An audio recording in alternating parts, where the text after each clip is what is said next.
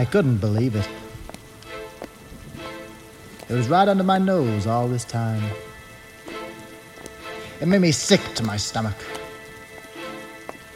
And I didn't know what I was going to say to him.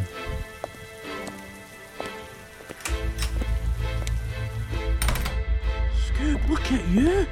You went through. Mike, if you don't, will I order when I was a young lad... What is it, boy? Spit it out.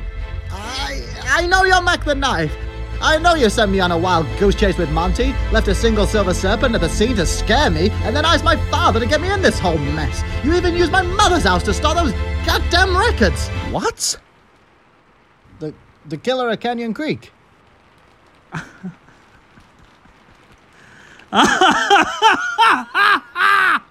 the other one, lad.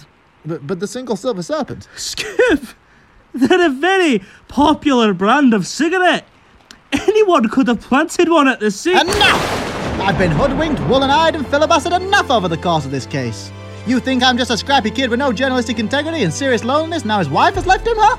Well, I think again, Buster, because I'm bringing you in. Skip, come on. We both know you can't do that. He was right. It was out of my jurisdiction. Oh, for the love of God, can you stop doing that stupid narrator voice? Honestly, you're a child playing make-believe, Scoop. You work at the Chronicle. You don't have a jurisdiction. But no, I was meant to solve this case. Scoop, you have to face the truth. You've been making wild guesses and assumptions. I'd be surprised if you... You couldn't find the killer at Canyon Creek. If you were in here now, I'd threaten to stab the both of us. It's over. You're right. I get...